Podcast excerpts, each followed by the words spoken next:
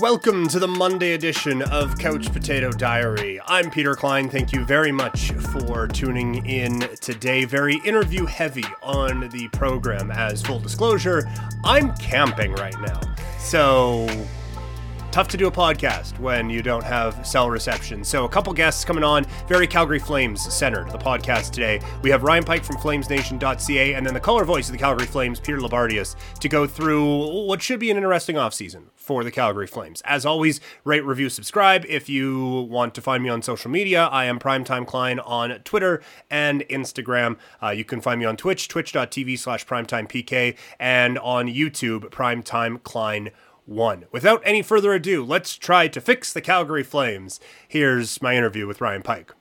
The Calgary Flames season uh, officially behind us. The draft lottery is now also behind us. What excitement that was. Uh, so, here to break down now the Flames offseason, now that we know a, a few more of the particulars, is Ryan Pike from FlamesNation.ca. Mr. Pike, how are you today, sir? I'm excellent. How about you?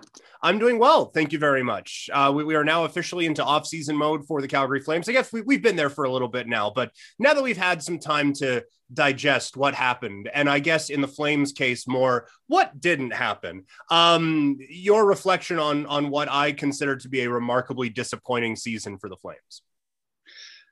I mean, I I think if you look at like the arc of the Flames under Brad Treliving since 2014, it's sort of been, you know, they've been underachieving and then overachieving. And I think expectations management as they've gone through that those arcs have been has been kind of a challenge at times. I mean, you know, let, let's be quite honest, like dating back to this, his first season as, as GM in 14, 15. I mean, you have Bob Hartley in the last, uh, last year of his existing contract. And, you know, the team was objectively not a great team. They were a fine team that absolutely rode, you know, hot, hot percentages to make it to the Stanley Cup playoffs and win around. The 1st mm-hmm. round they won since 2004. So in that respect, maybe you know your hands are kind of tied because you basically have to keep your coach then. But I think the problem with that season is you know I think it gave gave folks internally and externally potentially the the expectation that the team was better than they were. And then you know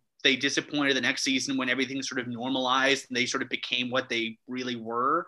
And then the the you know you can look at just from a coaching perspective, it's been a bunch of different guys at the wheel for various reasons you know since 2015 and you know it's sort of uh, you know the three bears approach of some coaches were too too hard on the team hartley peters to a certain extent. Some coaches were too too easy on the team. Gulutzan ward to some extent and you know now they sort of have you know a guy with Daryl Sutter who, depending on the player, can be either an absolute you know warmonger against you, or a guy who wants to be your best friend. And you know that approach has worked for him in LA. It worked for him in Calgary until it didn't. Uh, you know, and I'll say this, you know, at least Daryl, when he was in Calgary, you know, he stepped back from coaching because he felt he couldn't do the GM and the coaching job, you know, adequately doing them both at once, which I commend him. You know, he knew his limitations back then, so I commend him for it. But you know, him in LA, I mean, until his his shelf life ended up, you know, guys who who played for him in LA for the most part have really nice things to say about him. So you know, we'll, we'll see what happens. But you know, I, I think the challenge is, you know, look look at the the eighteen nineteen team where the Flames were, you know, lights out for two thirds of the season, sort of went into cruise control around St. Patrick's Day, and then just sort of got absolutely schooled by Colorado in that first round. And then, you know, it's been sort of, you know, weird ups and downs that I don't think they figured out a way to manage very well. And honestly, you know, I think managing you know the the emotions of the room the expectations of the room it's something that not all coaches are really great at. So you know i, I think you know if, if daryl's the guy who can do that that might be the big thing. But you know i just think they they they just didn't really do a great job managing you know those kind of emotional roller coasters. Right. With daryl sutter coming in kind of mid-season how, how do you think that the team handled that change when, when you watch the the on ice product? Obviously um, low event hockey came up a couple of times uh, on Twitter, but uh, how, do you think the team took to Daryl Sutter's way of playing hockey? Uh, I, th- I think you know, I, th- I think uh, Derek Ryan phrased it really nicely. You know, in, back when even when Geoff Ward was the coach, I think Derek Ryan hit the nail on the head in one of his uh, Zoom availabilities with us when he sort of mentioned that you know the Flames sometimes are an impatient team, and they sort of you know want to play that up tempo you know river hockey through the neutral zone and sort of you know makes fancy plays and stretch passes. And even even back before Daryl came in Derek made the point that you know the, the Flames when they're most effective play a strong structural game and then just sort of makes you know short plays smart little plays and then basically structure you to death because you know are they a team that has you know high end skill? Well yeah and some of their players do have high end skill but the thing that makes them really effective is playing within the structure. You, you know geoff ward said that quite a bit and I don't know if the message got through. And then when Daryl Sutter came in, they sort of embraced with you know Ville Nieminen, very uh, infamously called hospital hockey because you require lots of patience to play it.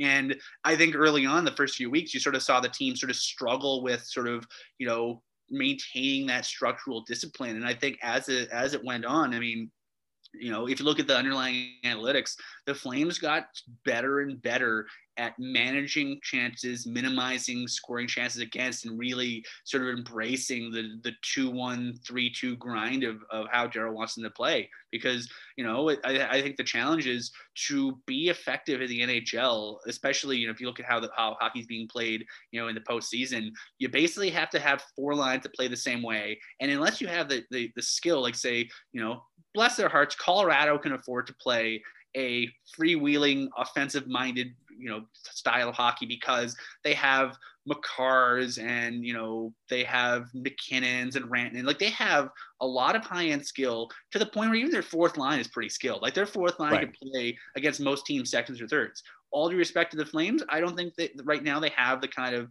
structural depth in their organization to be able to Colorado it up. So what they have to do, I think, to be effective is what Daryl's saying, where they need to sort of have four lines playing sort of a disciplined, grinded out, you know, style, and just sort of wear you down over the course of over three periods to the point where your, you know, your your mind and your your you know your will to play basically gives out by the third period. They pull away.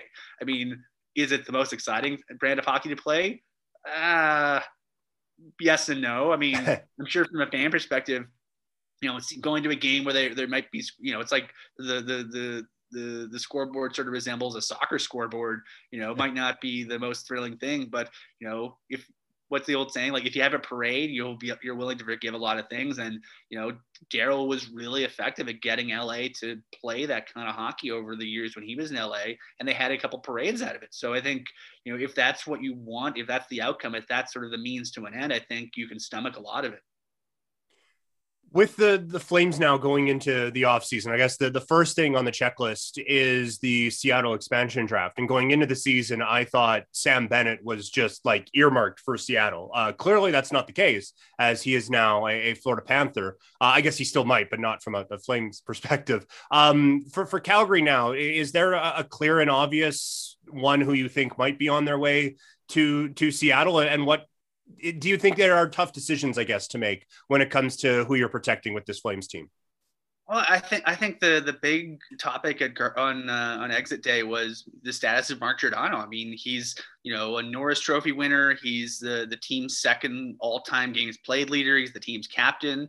Uh, you know, he's one of the more long-serving captains of the Flames. I mean, as you know, foundational as uh, Jarome Iginla was to the previous iteration of the Flames, I think Mark Giordano is foundational to this iteration of the Flames in terms of what they want their team to be all about. But he's also, you know, October, he's going to be 38 years old when the season starts. He's on a deal that pays him 6.75 million.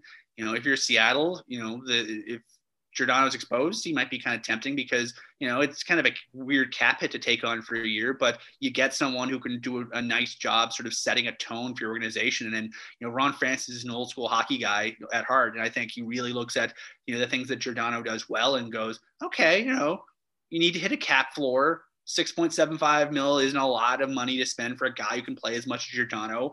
Maybe that's something you want to do. And I think, you know, the when the Ford ranks, the Flames have seven guys that I think are pretty obvious to expose. Milan Lucic is going to waive his no. He already has agreed to waive his no move, so he'll be exposed. Uh, on the on in goal, Markstrom's going to be protected, uh, and I think they're going to. Yeah, I think they're exposing. I think they're going to qualify uh, Tyler Parsons and and expose him, and I don't know. That'll that'll be fine. I don't think he'll, I think he'll be safe. Uh, but on the blue line, I mean, you have three spots and you have four guys you might want to protect in Giordano, Chris Tanev, Rasmus Andersson, and Noah Hanifin. And you know, if you just look at ages, you have three guys who are significantly younger than Giordano, and Tanev was fantastic this year, especially considering he played like last like 20 some games with wrecked ribs and some torn whatever. Like he he played with you know he, we we always talk about hockey players being tough. I mean. I don't know why you would play. You know, granted, he was. Let's be blunt. He was playing that like that because that's sort of his forte, and the Flames had a had a, a shot at the playoffs. So I'm kind of shocked he wasn't shut down for the last four games, but that's, that's right. beyond the point. but you know, like you know, Hanifin, fantastic. Andersson has a lot of untapped potential. I don't think he quite tapped this year. Tanev was arguably the best defenseman this year, and Giordano's your captain. Uh, based on cap hit and age, I think the logic is you expose Giordano. If he gets claimed, it kind of sucks, but then you have $7 million of cap space to go doing something with. I mean, you can probably wipe your tears away and go, oh man, that sucks. I wonder what Taylor Hall's doing right now. I mean, I, think that's sort of the, the, the that's sort of the the thing you have to weigh from a Flames perspective because you know hypothetically if Seattle takes Milan Lucic, who's from Vancouver, and makes, I think his cap hit next year is 5.25 million for the Flames or for Seattle, you know, you could could you tempt Seattle to take Lucic and open up a bunch of cap space? you know, do you, if you're the Flames, do you want to yeah, throw a, a, draft pick towards Seattle to get them to not take Giordano, or and then maybe take Lucic? Like, I think that's gonna be one of the more interesting things because Lucic and Giordano both are good functional NHLers. I think Giordano is closer to a high end player than Lucic is, but Lucic is really good this year as a as a depth guy. Uh, so both of them could bring leadership. Both of them could set the tone. Both of them can hit help you hit the cap floor both of them, you know, will bring a lot of the off on and ice, off ice leadership that you want early on. And I think that was the kind of thing that was really effective with Vegas, where they got deryk Engelland in sort of a similar role. Granted, deryk Engelland's cap hit was way, way lower. Uh, similarly, you know, Derek Ryan will be, you know, under unrestricted free agent potentially if you're Seattle. I mean, Derek Ryan made 3.125 million last year. He's a free agent. Potentially, you can get him to, you know, to play for two ish million, and he could bring a lot of things that Giordano and Lucic bring, but for a much lower paycheck. Maybe that's tempting. Mm-hmm. If you're Seattle, maybe you look at Matthew Phillips, Glenn Gawdin. Oliver Kylington's been sort of around the periphery of the NHL and arguably hasn't really gotten a great chance to show what he can do because the Flames have been pushing for playoff spots and haven't really had the ability to audition guys to the extent that they might have in other situations. So, you know, it's it's going to be really interesting because the expansion draft could really help the Flames. You know, if you're if you're one of those fans thinking, "Hey, the Flames need to shake things up this summer," well, if Seattle can take some money off your hands in a significant contract, you have the ability to go out and maybe make a run at Nugent Hopkins to play uh, the wing or, or add some center depth to top six. Maybe you can open up some cap space to do a lot of different things. You know, you have the ability to potentially take on cap in a trade. You know, like I don't know if they have the assets necessary to go out and get Jack Eichel via trade, but you have the cap space if Lucic or Giordano go bye bye you get the cap space to potentially explore that without really needing to blow up your roster. So yeah. I think I think that week the the you know the, the expansion draft's July 21st and then free agency opens July 28th. That seven day period is going to be utterly fascinating because the Flames could look substantially different between the beginning and the end of that week. Mm-hmm. The, the Lucic conversation, I think, is really interesting because, like, there is the, the, it it is kind of old school versus new school, but I don't know if it needs to be because it's like I think you can understand there is a presence to Milan Lucic in the locker room, and he plays a hard nosed, gritty style that, uh, like, he plays the role of Milan Lucic very, very well. And I think you can understand that while also saying that's not worth five million dollars though like that he he does him well it's just he gets paid too much to be him that that is the the issue i think both this is one of those things where both things can be true yeah I, would say i would compare sort of how he fits into the flames the way matt stajan fit in when matt mm-hmm. Stajan was here especially the early part of the rebuild where you know if you if you look at some of the flames younger younger players i mean you know granted it helped that a lot of them came from the ohl and sort of you know, I don't want to make Matt feel old here, so sorry.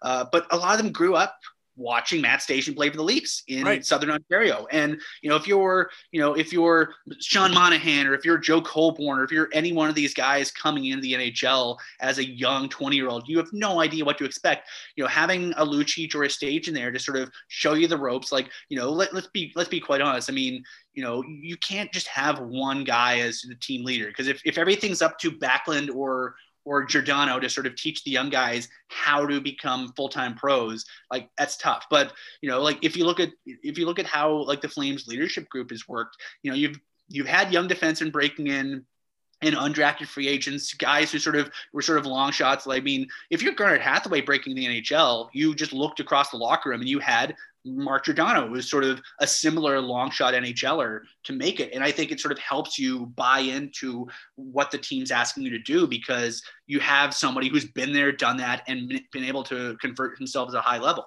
And same with, you know, all the Swedes the Flames bringing in you know, you come in and you don't really like uh, Lucas uh, Feuk. Uh, like you know, uh, I covered the 2019 NHL draft, which seems like a thousand years ago, Chicago, actually Vancouver rather. Uh, but you know, Lucas Feuk told us, you know, when we were talking to him, uh, that you know, one of the first people he talked to in the organization was Matt was Mikael Backlund because the Flames have 100,000 Swedes, and if you're a Swedish kid who gets drafted by the Flames, a Swedish guy on the who's on the team will call you and say, "Hey, welcome to the organization. How you doing? Can we do? Can we help you out with anything? Call me if you have questions." And I think that goes a lot. And you know, the, the more guys you have, the more guys that that helps out. And I think if you're, you know, Dylan Dubé or Mangiapane or, you know, potentially, you know, in the upcoming season, guys like Zary or Pelche or Gawdin or Ruzicka, having someone who's sort of a guy who's played a role like Lucic for a few years and can sort of teach, tell you the the ins and outs of how to be a pro on a daily basis, especially someone like Lucic who broke in at 19, that's huge. And I yeah. think if you're Seattle and you're you know you don't know you're going to have a, a, weird mix of guys having somebody and having multiple somebodies on that team who can sort of set that foundation for here's what our culture is going to be like here's what we expect here's the kind of guys we want you to be like on and off the ice i think that could be really valuable. Is it 5.25 million dollars a year valuable? I mean well no but right. much like you know, mentioned with matt stajan I'm never going, you know, if someone comes up to me and says, Do you want three times what your market value probably is to sign here? I'm never going to blame someone for saying take yes to the money because they have families. You know, you never know how long someone's NHL career is going to be. And, you know, I'm never going to, I'm never going to fault somebody for saying yes to money that was, was offered to them. Right. And, you know, and I, I think you know as much, Stajan was a really good fit once he sort of embraced that mentor role. I think Lucic has been a really good fit once he sort of figured out what his niche was on the team and sort of embraced it. So, you know, it's it's it's gonna be it's gonna be an interesting interesting summer, man. Yeah, no, it really really is, and I I think that I, I was of the belief that big changes were coming to the Flames last offseason. And then, I mean, they, they bring in Markstrom and Tanev, so those would be considered big changes, but they weren't necessarily the ones I was thinking of. And the, the salary cap staying flat, I, I thought may have gotten way of that. And then this year again, the salary cap it's not going anywhere once again. How how do you think the salary cap staying where it's at affects things for the Flames in, in this upcoming offseason? In a word, it's going to be tight. And the, the yeah. crazy thing is, you know, looking back, I mean, you, you, dating back to, I mean, back to the summer of 19, where, you know, I remember like the, the, the NHL sort of provide projections and we didn't get told the salary cap for 1920 until like the day before the NHL draft in Vancouver. And it was the, you know, the GMs are like, it's going to be lower than expected. And I think dating back to then, I mean, you know, that was the summer where, you know, Brad Treliving wanted to make some changes after that 18-19 season where the Flames didn't quite perform the way they wanted to against uh, against Colorado. And then the whole summer was taken up with the Matthew Tkachuk negotiations. And combine that with that and the salary cap, not going really up that much, they were hand, you know handcuffed. Summer of 2020, well, there's a pandemic, and now the cap's flat. Oh, snap. So you, you take care of Tanev, you take care of Markstrom, and now you have no money and you have to go bargain shopping. And summer of 2021 is going to be very similar. And, you know, you know and Elliotte Friedman in 31 Thoughts sort of mentioned uh, this week that there's thought process is the cap's going to be flat until around 2024, 25. So it's going to be another three, four years of this. And so I think organizations are going to have to get pretty creative because it's going to be money in, money out probably for the next three seasons. And if you're the Flames, you have, you know, this summer, you don't really have a lot of tough decisions to make. I mean, it's Dubé and Valimaki and then trying to upgrade. So maybe you can, you know, do some things, maybe you can't, but I think it's going to really, the cap not going up for a few years is really going to put Seattle in the catbird seat in terms of being able to weaponize their cap space yeah. because, you know, if you're the Flames and you're thinking, okay, the GM's got two years left in his contract, Sutter's got two years left in his contract, a lot of the really good players have two years left in their contracts. Is there a way you can open up some wiggle room to make the team good enough to make a push? Because you did not, you know, we don't know how much Daryl Sutter's making. We know it's not nothing because you know Daryl doesn't seem like the kind of guy who would come off this ranch for uh, for pennies on the dollar. So he's I imagine he's being well compensated. Uh, I think the league's average coach right now is making about 2.5 million, and the league's average coach does not have two Stanley Cup rings, so that's probably a, a decent ballpark for where he's doing. You're not paying Daryl that kind of money to putter around in the middle. You're gonna you're gonna try to do something, and so I think I think it'll be incumbent on the Flames to try to get creative this year. So and then and then they gotta you know they gotta figure out the Gaudreau of it all. You know, Gaudreau's no trade kicks in on uh, the 28th of July, so in like seven weeks. Uh, so they got to figure out do you want to lock him in long term and figure out the money around that, and then you have you know probably the next you know you have Tkachuk to figure out, Mangiapane to figure out, and you know, if Giordano's still around, you got to figure out do you want what kind of extension are you looking at for your captain? What kind of a pay cut is he potentially willing to take to stick around as he gets towards his 40s? You know, he's he's been very adamant that you know he's he's in shape. He's you know as long as he can contribute, he wants to be around for a while. So what's that gonna look like? I mean, yeah, there there's you know this this summer is basically you know once once you get past one problem to solve. There's going to be another three or four dominoes to topple based on the decisions you make. Yeah, and then you have to figure out how are you improving, right? Because like this team was not good enough last season, hence the whole not making the playoffs thing. So like you you have to take care of all that internal stuff, and then hey, how can we make these guys better as well? Like it's it feels like it's a lot for the Flames, and as we talked about, with not a lot of space to do that in. Yeah, and I and I think you know I think the the challenge is, I mean, some let's be blunt some guys took steps backward this year or mm-hmm. didn't take steps forward. I mean you know Juuso Valimaki didn't you know i think a lot of folks including myself thought maybe he pushed for top four minutes based on how well he did in finland but the nhl is kind of a different beast and especially with playing the same teams over and over and over again you know i think i think he took a step but i think he took a half step. He could have taken a giant leap and he didn't and you know maybe that was just weird expectation for folks to have of a guy who's 21 22 years old and hadn't played like he missed a year and a half of his first two years of pro hockey due to right. pretty substantial injuries but he by the end of the season he looked confident he looked like he, he knew what he was doing but you know rasmus andersson was good but people hoped he would be great and he wasn't he was, you know, he wasn't terrible, but you know, Dubé took a step, but I don't think he took a leap forward. Mangiapane took a leap forward. Let's be blunt. Like Mangiapane yeah. was arguably their the two best players in the team consistently were probably Mangiapane. Three, let's if you're gonna go with three, Mangiapane, Lindholm, and I'm gonna say Tanev. Those are the three most consistently good players. But you know, outside of maybe Noah Hanifin, nobody took a giant leap forward. And I think you know the expectations were if enough of the young guys can take steps, they'll be in good shape. And enough of the young guys didn't, and they weren't in good shape. But even with you know everybody sort of sort of staying basically the same or taking you know half steps they only missed the playoffs by a few points so you know i think the the challenge is can the guys who faltered in those you know 2-1 games 3-2 games 4-3 games can you get enough extra stuff out of them or go out and upgrade those positions where you can be on the right side of those 3-2 games because mm-hmm.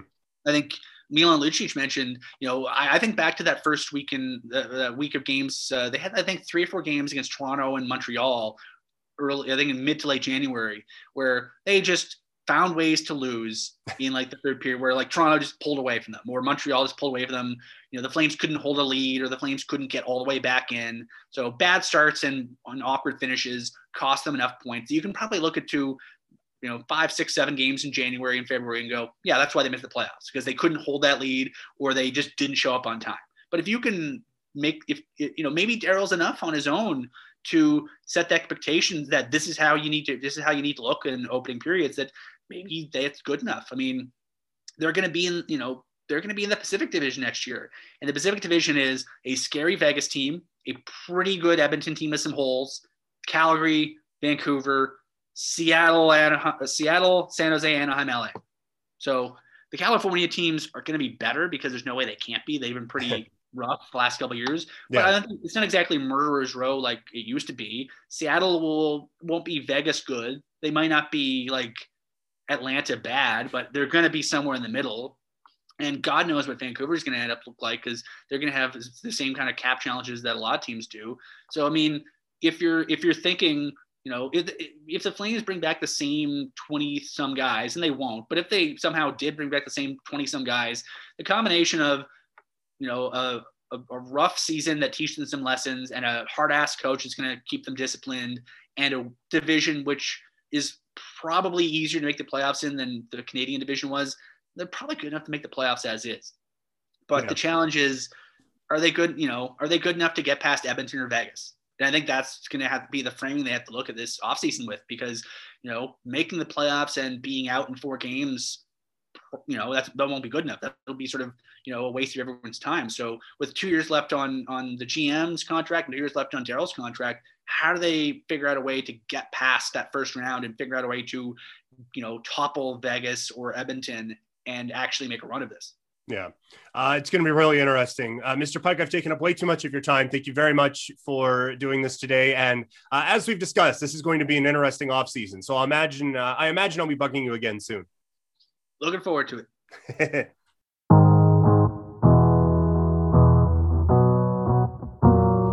The music for Couch Potato Diary is provided by Wasted Talent. Find them on Instagram at Wasted Talent with X's where the A's would be.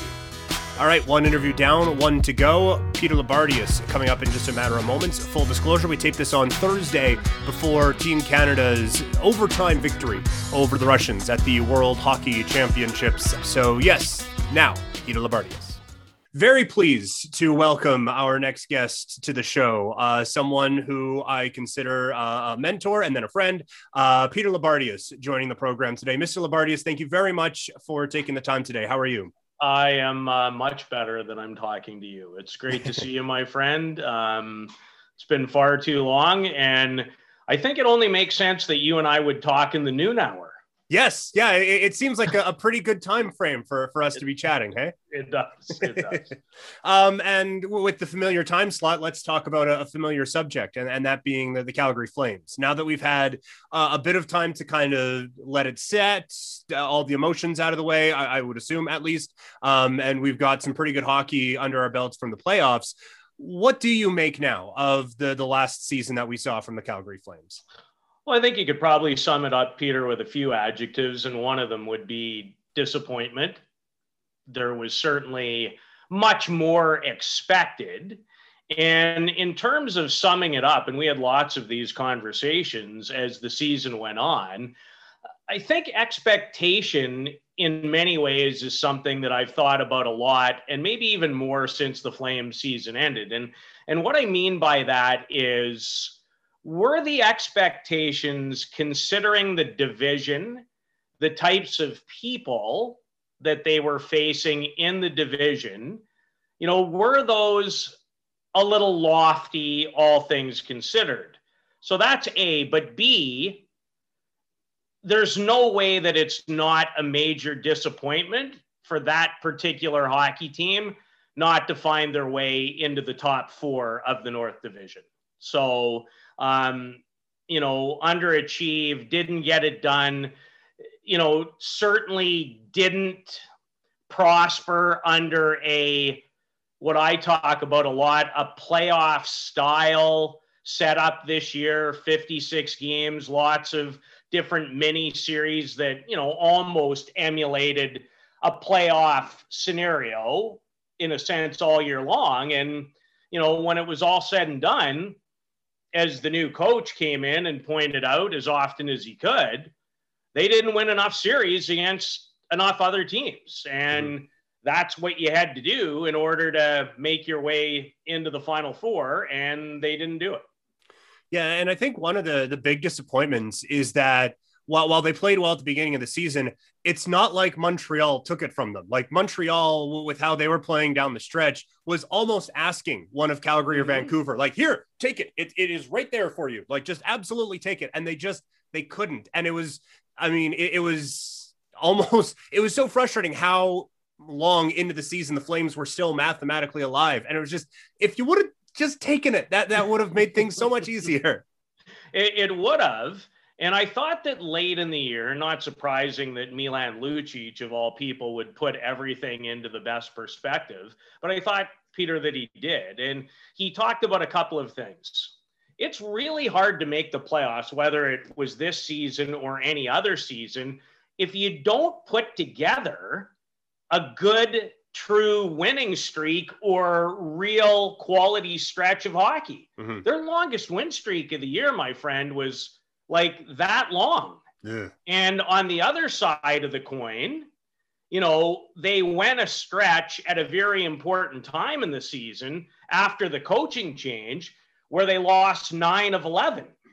So when you combine those two things, and, you know, we've talked about this a lot over the years, you know, two things that I always stand by. You have to keep your losing ways really tight and compact. You know, generally, if you start losing more than three in a row during the season, you know, more than once or twice, you're probably playing in a bad neighborhood. And then the other part of the season is this playoff teams generally don't lose a lot of games to non playoff teams. That's one I've always stood by. And of course, you can point, you know, directly, and it's it's fair to a certain extent, but how they handled their business against the Ottawa Senators. And, and the Flames weren't alone, as you know. The mm-hmm. Senators were a pretty darn fine team after that 212 and 1 beginning, where you and I might have stopped more pucks than you know they were getting, and a young team, you know, finding their way without confidence. Ottawa, in a sense, if you took out the first few weeks, they probably deserved to be a playoff team with how they performed in the last three months of the season, but they weren't. Mm-hmm. So, yeah, I mean, the Flames just really never found their stride. And whether it's in games or in a season, Peter, outside of the first three games coming out of the gate, and then remember in January they had that five day break. It was almost yeah. like they were chasing uphill the whole year. Yeah. And that's and that's you know, when the games felt more important than they ever have, and the scrutiny, and you know, the one thing I've talked about a lot too is I've never been a part of a season where every night, one way or another, felt like the be all or the end all with all mm-hmm. the attention in Canada, in the Canadian markets. And and I do. I, I think I think outside noise was a huge factor in what happened especially yeah. for teams that didn't do well. You yeah. know, it was a season that weighed very heavy, heavy. Mm-hmm. Um, so how, how does this get fixed now? And I understand if if there was just a magic, well, just do this, then everyone would, would do it, and, and we probably would be making a, a, little bit more than, than what we're making now. But when you look at, at this Flames team, how where where does the next step, I guess, come from? Well, I think first and foremost, now that you know Daryl Sutter is on board and and we expect him to be around for a while, and he's not going anywhere. Right. You know, in, in any situation, in any business, with any team, I think what becomes really, really important is a, a couple of things. So I would talk about stability, and in the coaching area for this team, they need some stability. They just they haven't had it. Right. Um, you know, there's been way too many changes for anyone's liking, and that, you know, that doesn't speak to good things. So they need some stability there. But probably more importantly, Peter, is from ownership, management, you know, to Daryl and the coaching staff. There's always going to be differences of philosophy and on players and who you like and, and what you're trying to build. But the best that everybody can now that I think Daryl is very much a focal piece, you have to be on the same page. So decide, assess, and then, you know, try to feed the machine, if you will, that way. Because, you know, the other thing about, you know, changing coaches a lot is it's no different than a lot of other scenarios. What one coach likes or sees in a player or two or how they want to play is going to be different than the next guy and, and how he goes about his business. And I think you saw that this year that it, it was a major change, not only in how they played, Peter, but just, you know, the type of person and expectation and, and philosophy of Daryl in comparison to Geoff. So that even in the middle of the season becomes a whole new selling process. Right. Because if you're a player, in a lot of ways, they are constantly trying to impress a new boss. And that's where I go back to stability. So everybody's got to be on the same page, hopefully assess the same way. And I make no bones about it. I don't think this is a scenario where you have to make necessarily a massive core change, but you need to shake it up. Yeah. You just, you absolutely at this point, you know, and, and again, it's also how you define the core too, because there's kind of been core pieces that have come in almost underneath the core, part of the core. When you think about a Hanifin, when you think about, you know, Elias Lindholm, mm-hmm. when you think about Chris Tanev, potentially, depending on what happens in expansion and what they decide to do with Mark Giordano, um, Rasmus Andersson. So I, I really like a lot of that group. But but for the same group that's kind of gone along for you know six or seven years and hasn't been able to kind of get you over the hump or to a more consistent level of a group, somebody or something has to change. You just you, you need to change the feel, I think, of that group. Yeah. No, and I I thought that that probably should have happened last off season, and I understand circumstances being what they are or what they were, and, and I guess still are. Um, it, it's difficult to do that when the salary cap goes flat and you weren't expecting it to go flat, and all, of these things that have happened in the world since then. Um, it, it, makes it very difficult. But no, I, I agree. I, I think that there needs to be some kind of shift because it's just it hasn't worked, right? Like at, yeah. at, at, its peak, it looked great for half of a season and then didn't yes. in the playoffs. And like that, if you want to keep doing that and you want to kind of keep selling a couple of games of playoff tickets, fine. But if you want to build a Stanley Cup champion, I, I don't, uh, something needs to change. You're, you're right. Well, the hard part, Peter, as you know, is it's always such a fine line between, you know, what you see as success and what you don't see as success. Um, yes, I mean, and again, this spring has shown us that when you get in, some interesting things can happen for absolute sure. Mm-hmm. However, in saying that, I still think what you're looking to do, like I, I always think it's a three step program. And, and the three steps is okay, I want to show that I can compete for a playoff spot on a regular basis. That's one. For me, step two is I need to be an annual playoff participant. And then step three to me is becoming an elite team where there really is never any question.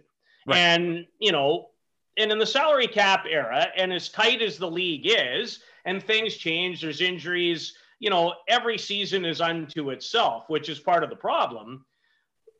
But the Flames still haven't quite arrived at step number two and, and I think it's fair for people to have thought that they should be there at this point in time. There's there's still probably Peter not enough top to bottom, if you will, talent that is meshing together mm. to be elite. And I guess the overriding story is when you're kind of flirting around that middle all the time of whether you're kind of in or you're not in, or you're in that neighborhood where the Flames, frankly, have been, you know, for a long time outside of what really you have to look at today as an epiphany, and that's four and a half months of 2018, 2019, that's that's where you've been. So you're not drafting really high more often than not. You know, although they did get Matthew Tkachuk in 2016 in the six hole. So it's it's tough to be in that middle neighborhood in a lot of ways and really progress. Yeah. And one of the ways you do that is you find some diamonds in the rough. And whatever anyone thinks of him, Johnny Gaudreau has certainly been that from a, a Calgary Flames perspective. Yeah, for sure. Um, yeah. Uh, but th- there was some wonder of how he would fit with, with Daryl Sutter. And I, I will I will readily admit when I was saying on the radio that there needs to be a change to the core, that was my code for saying Johnny Gaudreau needs to be traded. Mm-hmm. Um, and I, I don't know if he needs to be traded. I don't think he can be the top guy on this team going into next year. If that means you bring in another dude or he's on the way out and a couple other dudes come in, I uh, something needs to change up top. But just for Johnny specifically, how do you think he meshed with Daryl Sutter? Because that on the on paper that looked like oil and water. Well, I, I think it was a work in progress. I, I think, you know, I, it's fair to suggest that Johnny played his best hockey in quite some time, certainly on the offensive side. Uh, you know, down the stretch with Lindholm and Tkachuk. That was a pretty good combination, I thought. Uh, Johnny, for the first time in quite some time, I felt became a dangerous offensive weapon again. And frankly, that was missing for quite some time. It, it, just was, and there's lots of reasons, and you know we could get into a lot of them. And you know, Johnny's such a I don't know if he's a polarizing guy for many, but he is a polarizing guy in some ways for me. So, you know, I get exactly where you're coming from, and I don't, you know, I don't disagree. Now, if you're Calgary, depending on what you decide to do, would you be okay coming back with that trio as a quasi number one unit? You probably would. You probably would. So, you know, if you are going to go down down that line, and I think Peter, in some ways, you know, what choice do you? Well, you have choices. Mm-hmm. You have lots of choices. But with Daryl as the coach, I'm not sure that there's a real interest, if you will, to tear the whole thing down. Right. And I don't think they need to tear the whole thing down, to be frank, um, because there is some really good in the right age type pieces to build with going forward. But there's really only two ways you can do it. So if you don't have the elite of the elite, which right now I think it's fair to say they don't in comparison to mm-hmm. some teams, not all teams. And that's the other thing about this season.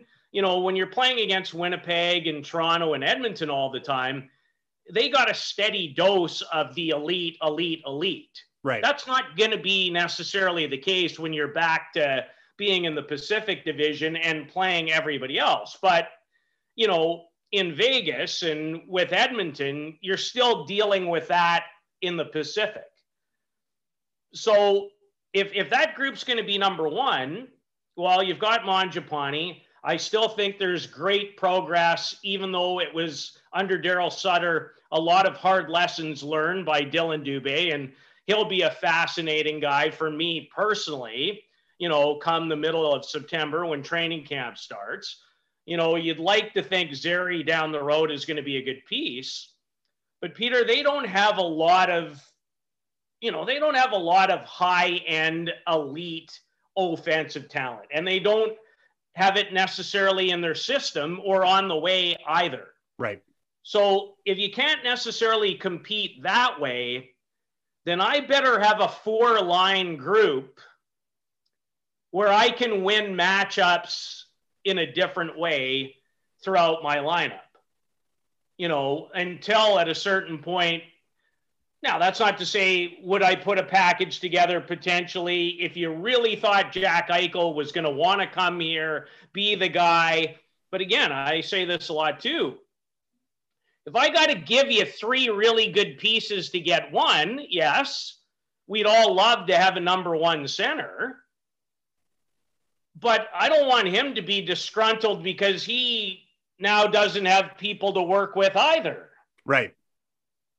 So, you know, I'm I'm as interested and curious and you know fascinated to see where they're going to go because there's lots of things about this team that I like.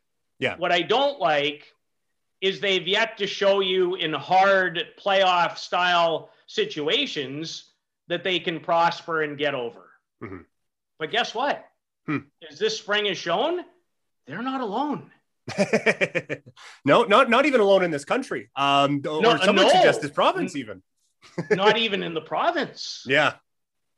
Oh, uh, I know we're talking about right? the Flames. How much fun have these playoffs been so far? Just uh, a, a, quick know, detour. It's been amazing. Hey, it's been it's been really good, and um, I'd be the first to say, not that I haven't missed the fans incredibly, but I'm an odd duck in the sense that, you know, you start a game out here on the lawn to my left, you know, let alone the game that I can see to my right. Um, you know, it doesn't, I don't need a whole lot. But I will say this you know, when the fans came back in the United States and the buildings started to fill up and the enthusiasm, it, it has made a massive difference. Yeah. And some of the hockey, is, you know, has just been it's been off the charts. Yeah. No, you know, the game even as we tape this on a Thursday, you know, the game last night between Vegas and Colorado. Oh. You know, and and it's one of those things, you know, I I I had nothing but great things to say about Minnesota. For me, they're kind of the surprise story in many ways of the 2021 season. I didn't want Minnesota to win because I didn't want to have this series, you know, taken away. Yeah. And the way Colorado played in the first four periods of that series, I'm like, well, it might not matter for Vegas or anybody else, but mm-hmm. you know, and it still might not as Mr. Rantanen scores in overtime, but that was, you know, that was a fabulous display. Carolina, Nashville, great series. You know, what we've seen in that Eastern division, if you will, with those four teams has been terrific. And you know, I guess I shouldn't not mention the first round series that I might have enjoyed the most, which was Tampa, Florida. Oh, how good was that? Uh, it was, it was, you know, I probably unfortunately didn't see as much of it as even I would have liked. I couldn't take my eyes off it. Yeah. It yeah. had everything skill, passion, physicality, you know, a little nonsense. um, you know, that Florida team, that's a good team. Yep. They have a little ways to go, especially on the back end, but that's a good team. Yeah. Yeah. They're, they're going to be a problem yeah, um, in years to come. They're a handful, my friend. They're yeah. a handful. Um, they're going to be a handful. Back with the back with the Flames, we, we talked about mm-hmm. Gaudreau. Um, Sean Monahan get, gets lumped in with that as well as they they have been attached to the hip for forever. Mm-hmm. Um, I always felt it weird when we would talk about Sean Monahan and talk about how he has improved other aspects of his game. People on the, the text line would take that to mean, oh, well, he's Patrice Bergeron now. That's what we're saying. It's like, well, no, th- there's no, no. Th- there's a gap there, but he's at least looking to improve in the areas that he was deficient in before. What did you see from Sean Monahan this year? Well, I mean, the hard thing is, is we knew relatively early because he missed two or three games at one stretch. And I and I did. I always felt all year long, and I'm not even saying that it was the same problem, you know, early as it was late, which, you know, turned into an early exit and season ending hip surgery. But and Sean didn't look right to me for the majority of the season. Now, I must say that while a lot of Flames Nation, if you will, he seems to take more heat than anybody. Yeah. Uh, and, and, maybe I'm a little blind or a little biased. I, I've always felt that, you know, Sean maybe takes it in the teeth a little harder than I personally think he should um, because of some of the things that you mentioned. I think Sean has really tried hard to become a better 200 foot player. Now, in making that transition has it taken away from what he's always done? Yes. But how do you really assess this year? Um, I've talked to some people who have had hip problems. It's pretty amazing that he even played as long as he did, let alone try to be productive. Right. So, what I really hope for Sean is be healthy. he like he he's always somewhat been fighting something. But the thing I admire about Sean, and I admire about anybody, frankly, because we all like to do things that come easy to us. It can be really hard to be motivated to get better at things that don't come easy. Right. So I do. I, I think Sean has made some strides in his game. Now, do I think there could come a point in time where Sean could be a trade chip? Yes, potentially I do, depending on how you see your center iceman one through four. But he wasn't healthy. And, and if you're not healthy, how do I properly assess? Yeah, it's tough. It is. Yeah. Um, uh, a couple other players I want to get your thoughts on. Um, admittedly, when um, when it was no longer my job to cover the team on a daily basis, I, I kind of stopped paying attention for for a little bit. It was just it was a lot. But yeah. um yeah. oh yeah. I I would still kind of like you see stuff on Twitter and everything like that. And then one day I see Daryl called out dillon Dubé for needing to, to grow up a little bit. And that admittedly caught me by surprise because he didn't take the giant step forward I thought he might this year, but I, I, didn't think he was call him out in the media bad this year. So um I, I guess I want to take your take from from watching it every night. What did you see from dillon Dubé this season? Well, Peter, I, I, still think the sky is the limit for this guy. Um, you know, I, have been, as you know, I've been watching him for a long, long time, going back to when he was 13 and through his junior career, two World Juniors. I still think there's a true top six forward there. Yeah. I really do. But consistency, doing it right on a regular basis away from the puck matters a lot. And there was some really tough love that he had to deal with this year. And did I feel for him at times? I did. But the interesting thing for me, and I don't know how this is going to play out, Dillon Dubé can be a really, really important player. So if you're a really, really important player and what I think is a big part of the future, if I have to go through some growing pains to have somebody completely clearly understand what they need to do to be successful, sometimes that tough love is required. But I mm-hmm. also think that Dillon has the right makeup to take it, get through it, and prosper from it.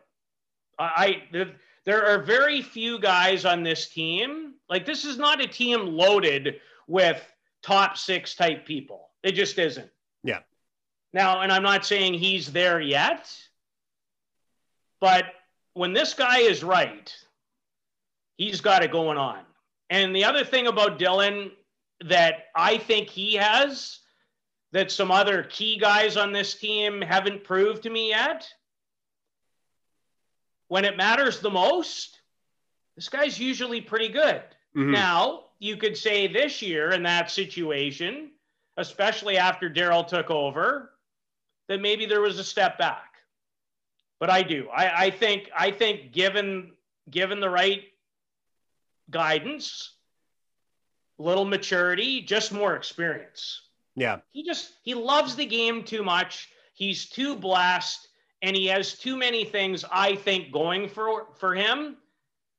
I just think Peter, I, I'm not saying I know exactly when, because if I did, then you and I could do something different and we could both prosper and then we wouldn't have to worry about this conversation. And I'd be happy to take you with me.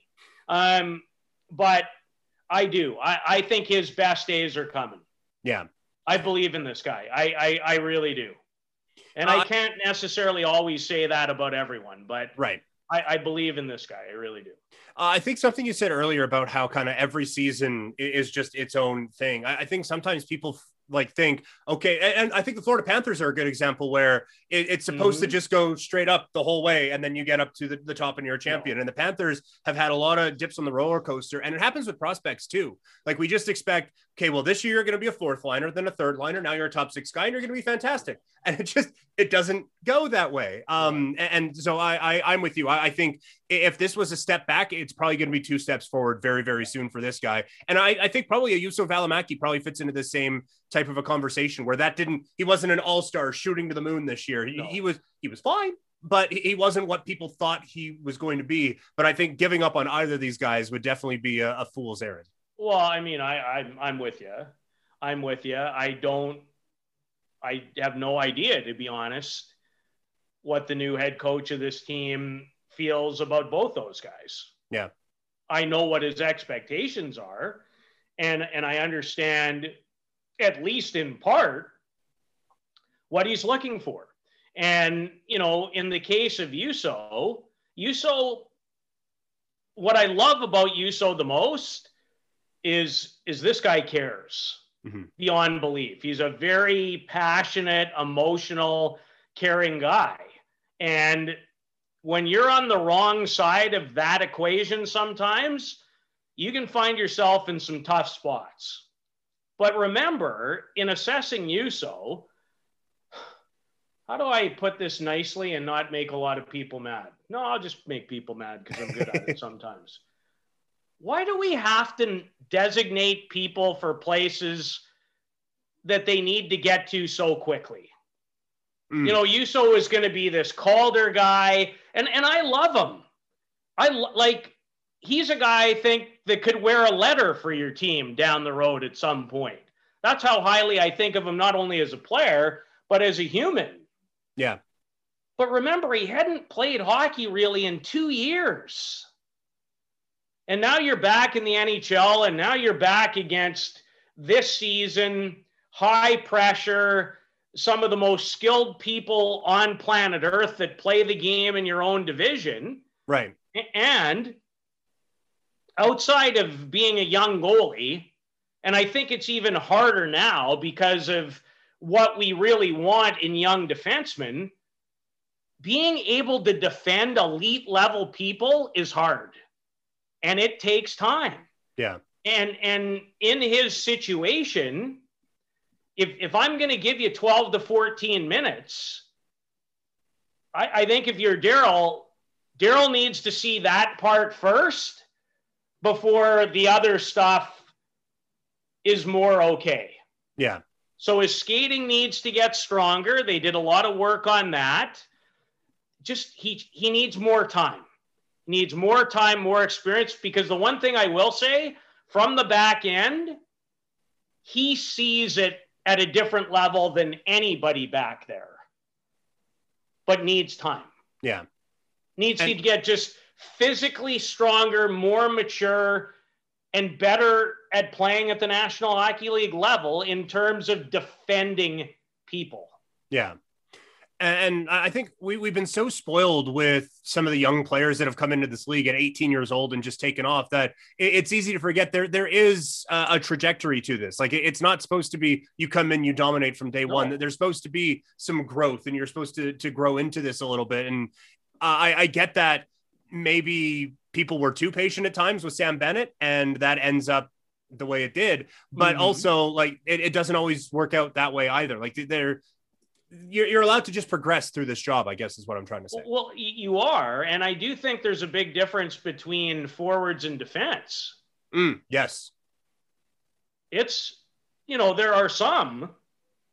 We don't see a lot of 18 year old stalwart defensemen jumping in to the National Hockey League. And even if, you know, you take somebody like Quinn Hughes, for an example, who was 18 plus when, you know, he had his big year, 19, or no, he played in two World Juniors. So he was like past that stage. Takes time. Yeah. And even he who exploded out of the gate in year one, and and he's going to be a heck of a player for a long time. Don't get me wrong, but defensively, even for him this year, without a partner like Chris Tanev. Yeah. Defending well. elite level people as a young defenseman is hard. It's really, really difficult. I mean, let's stay with the Flames. Rasmus Andersson had no shortage of ups and downs mm-hmm. this year either. Expectations go up. You know, started the year kind of running the first power play, put extra pressure on yourself. And he's 24. And he's going to be a really good player and is a good player. Yeah. But further to what you talked about, like we want everybody to go from step one to step 10 outside of that really small, like one, one and a half percentile, it's a process. Yeah. Yeah, it's it not. Is. It's it not is. always. It's not always as easy as my cat just made it look from one step. No, no, he, he, uh, he goes up there very well. yes, yeah. The, the, truth of the matter is, the cat will also come down at some point, mm-hmm. and that's what happens. There's a yep. lot of this until you have enough experience and reps and go through good and bad to kind of go, okay, yeah. now I'm here. Now I'm now I've arrived and here's who and what I should be at the highest level in this sport. Yep. Yeah, and it, it just it, it's frustrating because nothing's supposed to take time anymore, but it does. It, it just it just takes time. Well, that's why we get, and that's why young kids get messed up. Mm-hmm. Because yes. in their own because in their own minds, they're used to it going from step one to step 10 yeah without a lot of setbacks there's setbacks yep yeah and i i just I, I look at how players are, are developed now, and, and, it seems like there's a lot of okay. Well, you're just going to go play in the NHL, and if you suck, we'll find someone else who's a whole lot cheaper. Like it just it feels like we're missing a step with, with some of these guys these days. Well, I think what we're missing, and it's a great point that you bring up, Peter, is this there's not a lot of middle left. No. In the NHL. And with the middle comes experience and reps and time and leadership and all of that. It's if you're not kind of a star now, when you're like 28 or 30, it's hard to stay in the league. Yeah. Because of what you talked about, because of the cap and somebody's younger and cheaper, they're not ready. They're not hmm. ready. So you've lost. That's the step. You know, you, you have elite of the elite.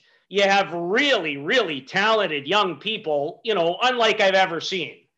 You know, I can't, you know, what guys can do now, and it's not just at the NHL level, go you know, if I go to the rink and watch under 15, what it looks like today in comparison to what it looked like 10 years ago is like a different game. Right. And I'm not kidding when I say that. So that all translates. But there's still something to be said about, you know, let's take Toronto and Edmonton for an example. So are Connor McDavid and Austin Matthews two of the most gifted people on planet Earth. Yes. But are they still young? Yes. Are they going through growing pains? Yes. Did either one of those guys, even though one is clearly the most talented player in the world, his team lost to Chicago in the summer and just got swept by the Winnipeg Jets. Well, that's not all on him. I'm right. not taking away from his ability. I know what his ability is. With a hockey puck, I've never seen a guy faster or potentially more dangerous in all the time I've watched the sport. But there's this other little intangible that I think still matters. Two of them experience and winning. Yeah. Winning. What do you get done when it's the most difficult? That's that's why and and people as you know, because you'd see it on the text line, get frustrated with me at times. It's not that I don't care about the regular season, but if you really want to win me over personally, yeah, get it done when it matters. Yes. Yeah. And, but and back think... to my original point is we expect those guys at 24 and 23 to have all the answers too. Right. They have all the talent but it's it's more. Yeah, yeah. I, I am. I understand it. Like I, I, lived there for a couple of years. I understand people in Toronto and their fascination with the Leafs and wanting that team to do well. Um, but people who are giving up on this group, like you look at the dude, Austin Matthews can barely grow a mustache right now, and and we're giving up on this guy. Like, come on, like the, the those guys are going to be good. But I, I do think, to, to your point, um, I, I, think that there is such a thing as learning how to win, and that's why oh, I, I, get I get concerned about the, and that's why I don't think it worked at Edmonton. When you get the okay, well, let's just rebuild, and we're going to suck, and we're going to get all the first round picks, and then we're going to be awesome. And it's like there, you have to learn how to win when it, there's five minutes left and you're down by a goal, and the other team knows who to focus on. What do you do? Like there, there are some yeah. steps in there and learning how to win, yeah. and that that seems to be forgotten a lot. It, well, days. it is. It it is and, you know, I get it. We're in love with numbers today. Mm-hmm. We're in love with the fantasy aspect of sports today. It's not going away. I get it. Even the old fart that I am, I get it. but I still care about winning.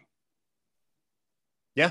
Because I see important. a lot of dis I see a lot of disappointment in the fan bases when they don't win. Yeah. So, you know, you, nobody ever necessarily has raved about Patrice Bergeron as the world's greatest player. He seems to be pretty good when it matters, I find. I would say, yeah. And and I and I also find yes, it takes time for some guys to learn how to win.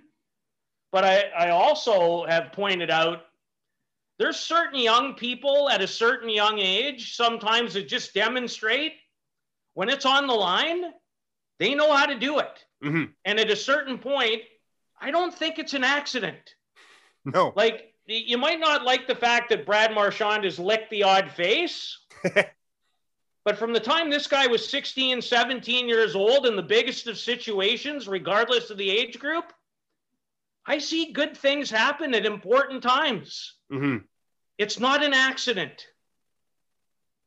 It's not an accident and, and, that's why I think tournaments like the the one that I'll let you get back to here in a moment. Um, why those are, are so important because like that that is another stage on the international level, and I get we don't take it as seriously here as they do over there. And holy crap, do I need to go watch one of those at some point? But going to to watch a, a world or going to a world hockey championship for a young player and just playing in those meaningful games seems like valuable learning experience to me you know, and this year is just different because it's it's wacky and it's right. COVID and it's Latvia. But under most normal circumstances, but even this year, okay. So Andrew Mangiapane, don't tell me he's not going to be better for this experience. Right. You're just you're exposed to different people, different coaching, different players. You know, meaningful you know, today's game in the quarterfinal against Russia, the more big game type of experience that you have, you know, going over there for him, starting the tournament with the country in the worst shape it's ever been in the event at 0 3. You don't think those guys haven't felt a little heat over there? Oh, yeah. now, I know for the most part, nobody cares and, and in a lot of cases this year even less, and I get why. But when they were 0 and 3 and had two goals, and you're Canada, and all you're hearing is this is going to be the first team never to make the quarterfinals, they had to dig in and find a way. Now, to their credit, they had about 93 things go their way in order for it to happen. you know, and even as we speak, they're given an unbelievably powerful Russian team all they can handle, down one but those those situations make you better. Yeah. You're around different players. Um, for me, you just can never have enough playoff bigger game experience. How do you like how do we get better at anything? Right. Reps. Reps. Yeah. Reps.